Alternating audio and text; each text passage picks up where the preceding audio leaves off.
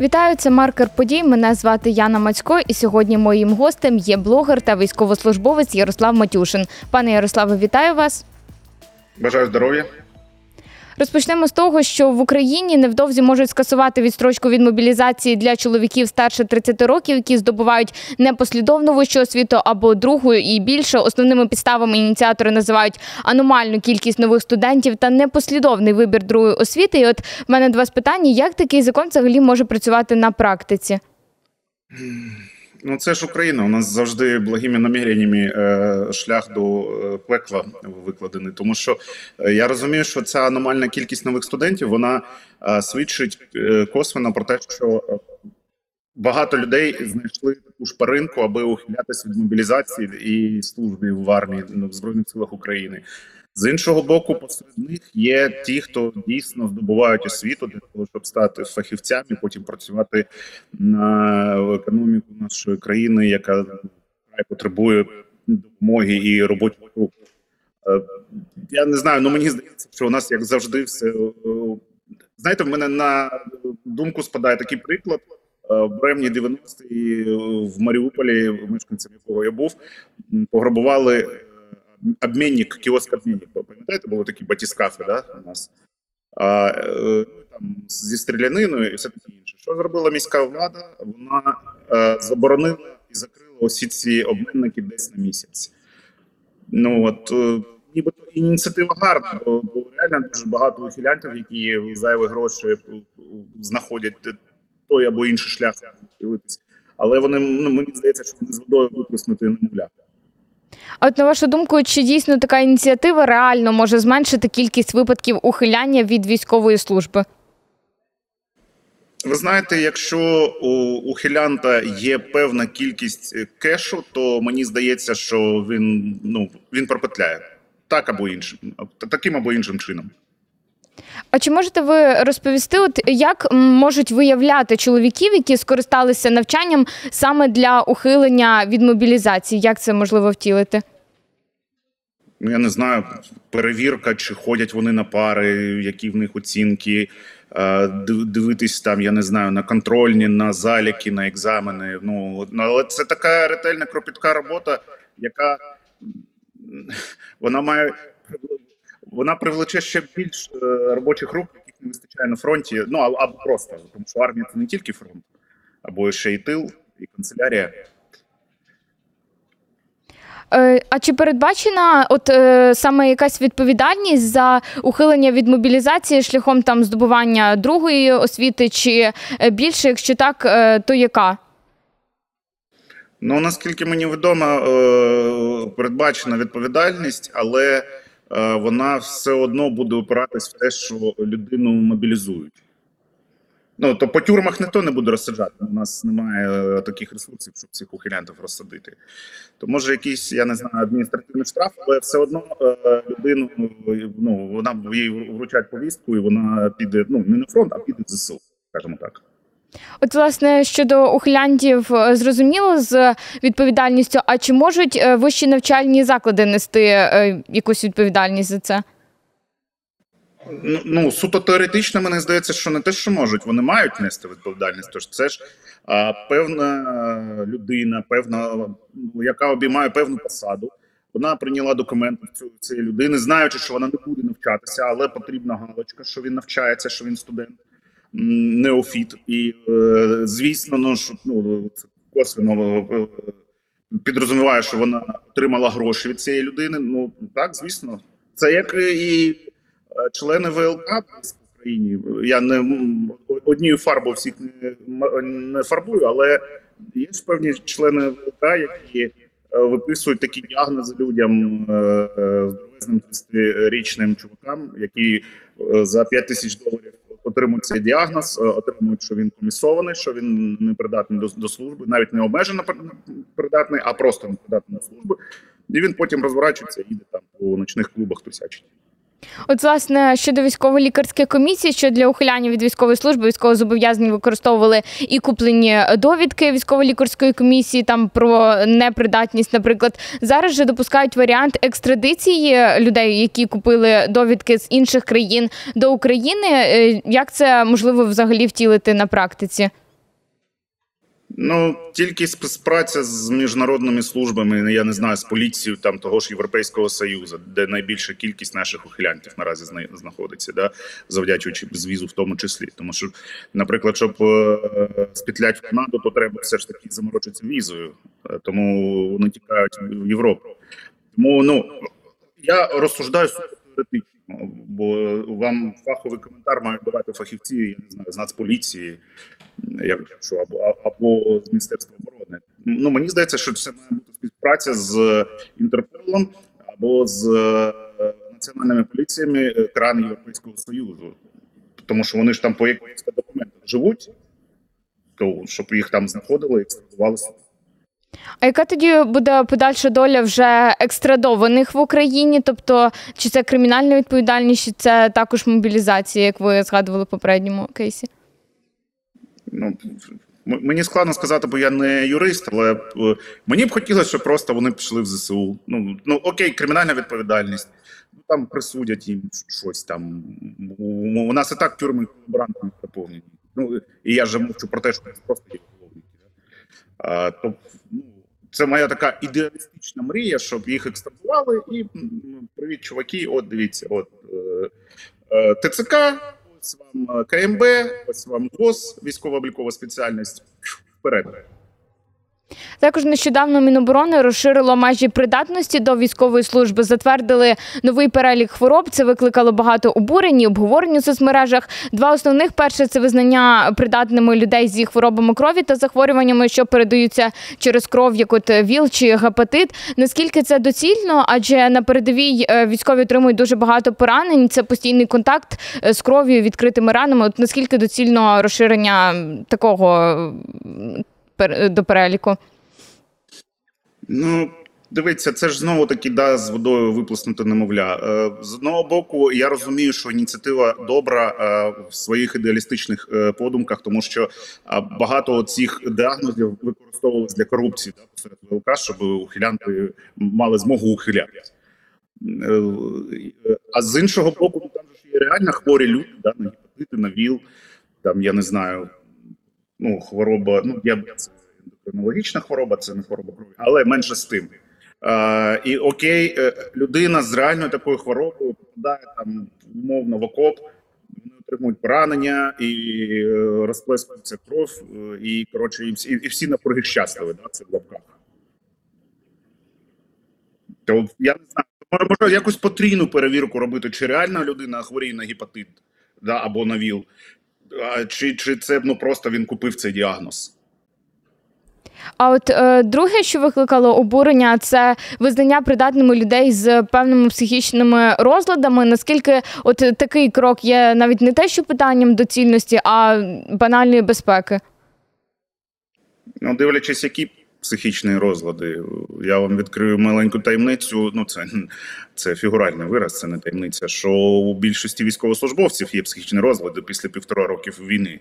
У всіх кукуха поїхала. Але ж ну треба розрізняти, бо там якийсь параноїдальний маньяк, який вночі візьме там, я не знаю, гранату, закине в бліндаж до побратимів, або ну просто людина з я не знаю, там з депресією.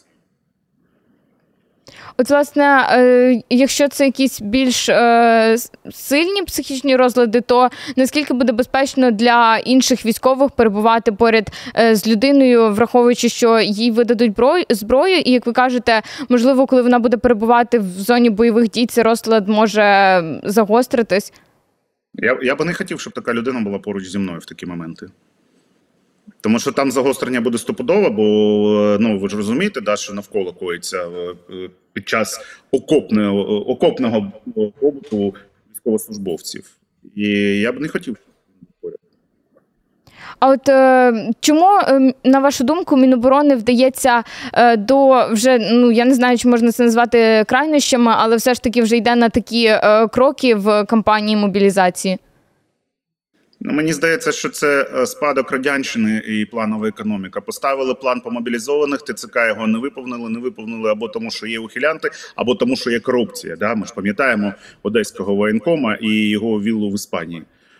Е, І план по мобілізації не виконано. Ага, треба підкручувати гайки, тому щоб план був виконаний. І, і нікого не цікавить, що, яким чином буде цей план виконаний, яка якість новоприбулих буде. Да? У мене побратим е, Морпіг, е, лейтенант, е, місяць тому їздив, як вони кажуть, як ми кажемо, покупати нових бійців. Каже, таких нам мобілізували. Ну, така якість, ну, що хай Бог милої відводить. От, власне. От, власне, виникає питання, чи дійсно такі призовники можуть е, саме підсилити українське військо, якщо це мається на меті от розширенням е, переліку е, придатних. Ну, певна кількість з них, звісно, підсилить, але певна кількість буде морфною масою. Я би на місці ну, офіцерів їх розподіляв, там, я не знаю, там на кухню, в канцелярію, да, там строєву, нехай на ноутбуці строчать. Це, ну, це теж важливо, що там. Е, Але е, певна кількість, якщо їх кинуть прямо на фронт, в бойові е, частини, то це ну, воно зашкодить. Це моя особиста думка, але вона є. Е, Також е, кілька питань щодо останніх е, подій. Цікаво було почути вашу думку.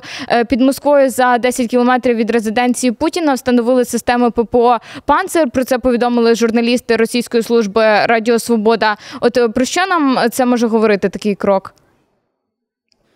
Е, мені здається, що нам це говорить цей крок про те, що в них е, дуже великі проблеми з ПВО.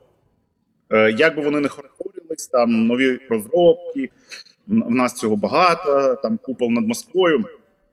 Але за останні два місяці е, удари українських дронів по їх містах, містечках, по військових об'єктах, е, по аеродромах, е, вони показали, що ПВО в них дуже диряве.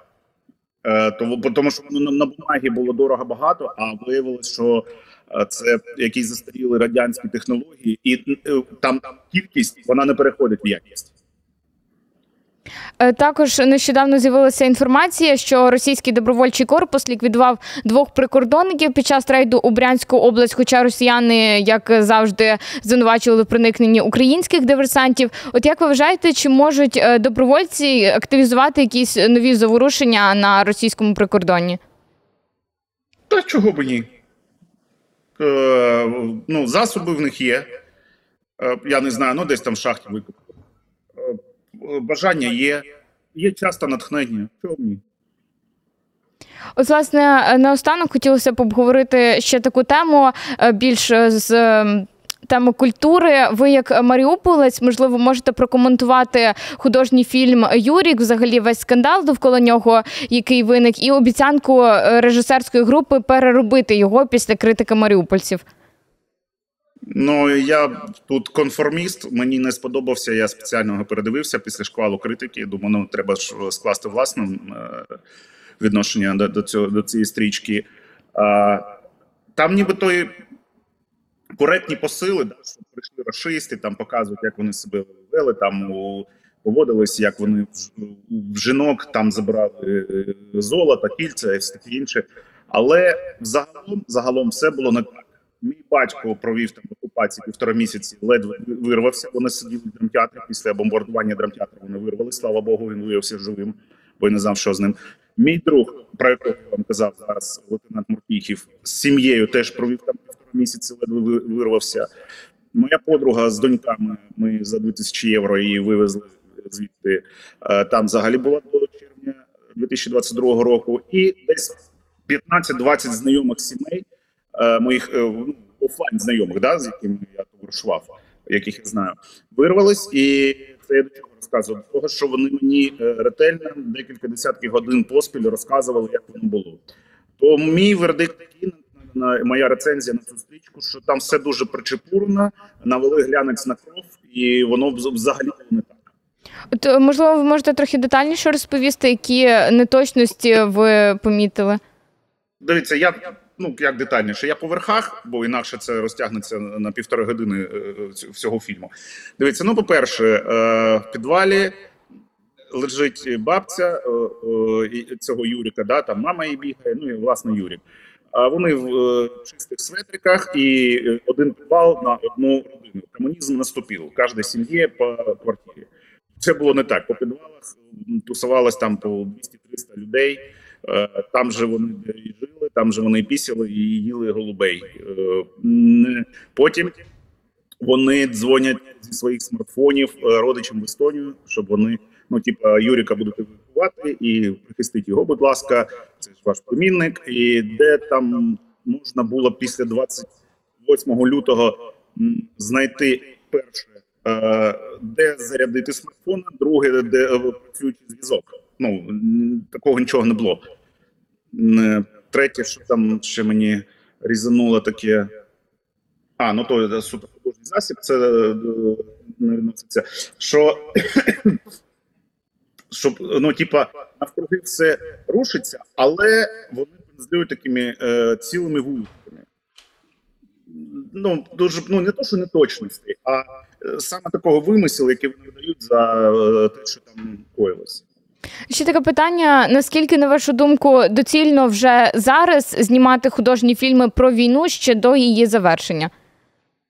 Ну, ви знаєте, військовий епос це дуже важлива складова е, і культурного протистояння, але його ж треба робити якісно. Да? Подивіться на е, спасіння рядового Райана.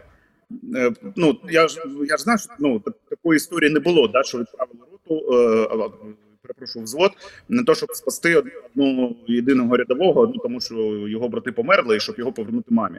Але наскільки це було знято, що там не перебрали вообще жодного факту, який точився на другому фронті іншої світової, да, нормандська висадка, і далі е, пішло. М, То якщо якості знімати художні фільми про події в Україні після 22, 24 лютого 2022 року, то це буде супер і круто. Тому що світу треба постійно нагадувати, показувати і заохочувати. Тому що документалка, ну посмотрить декілька, е, я не знаю, мільйонів інтелектуалів по всьому світу. А якісний художній продукт, такий, як- який буде ну, в кінотеатрі да, завикати людей, то, посмотрить декілька десятків або сотень мільйонів людей. А от е, як такі фільми, вже як е, Юрік про події повномасштабного вторгнення, можуть впливати на самих е, свідків і учасників цих подій, мешканців, які перебували в окупації? Ну, є гарний термін ретравматизація. Е, ну, коротше, працює воно примірно так, що люди подивилися, які це все бачили на власні очі, да, і на щастя вирвали з цього пекла Маріупольського. А вони, перше, що психують, що все було не так, і, і не все так нарядно, без цих всіх мейкапів і білосніжних светриків по підвалу. А по-друге, вони починають заново переживати. А нібито прийшло пройшло десь ну, більше року. Там хтось в Європі, хтось е, в інших частях України, оців там працюють, там якось там живуть. Ви знаєте, устаканюється. Але ця м, е, травма, вона знов на з іншого боку, є такі, як 20 днів Маріуполь, документалка, і вона не тригерить людей, тому що вони бачать, що так воно і було. І воно розповідає всьому світові, що от дійсно ці, ці жахіття, що описувалися там у Фейсбуці, е, в статтях, там е, в Нью-Йорк Стріт і інші провідних е, мас-медіа е, цієї планети, що це не, не художнє перебільшення, так воно і було. Пане Ярославе, дякую вам за розмову. Я нагадаю, сьогодні гостем маркера подій був блогер та військовослужбовець Ярослав Матюшин. Мене звати Яна Мацько. До зустрічі.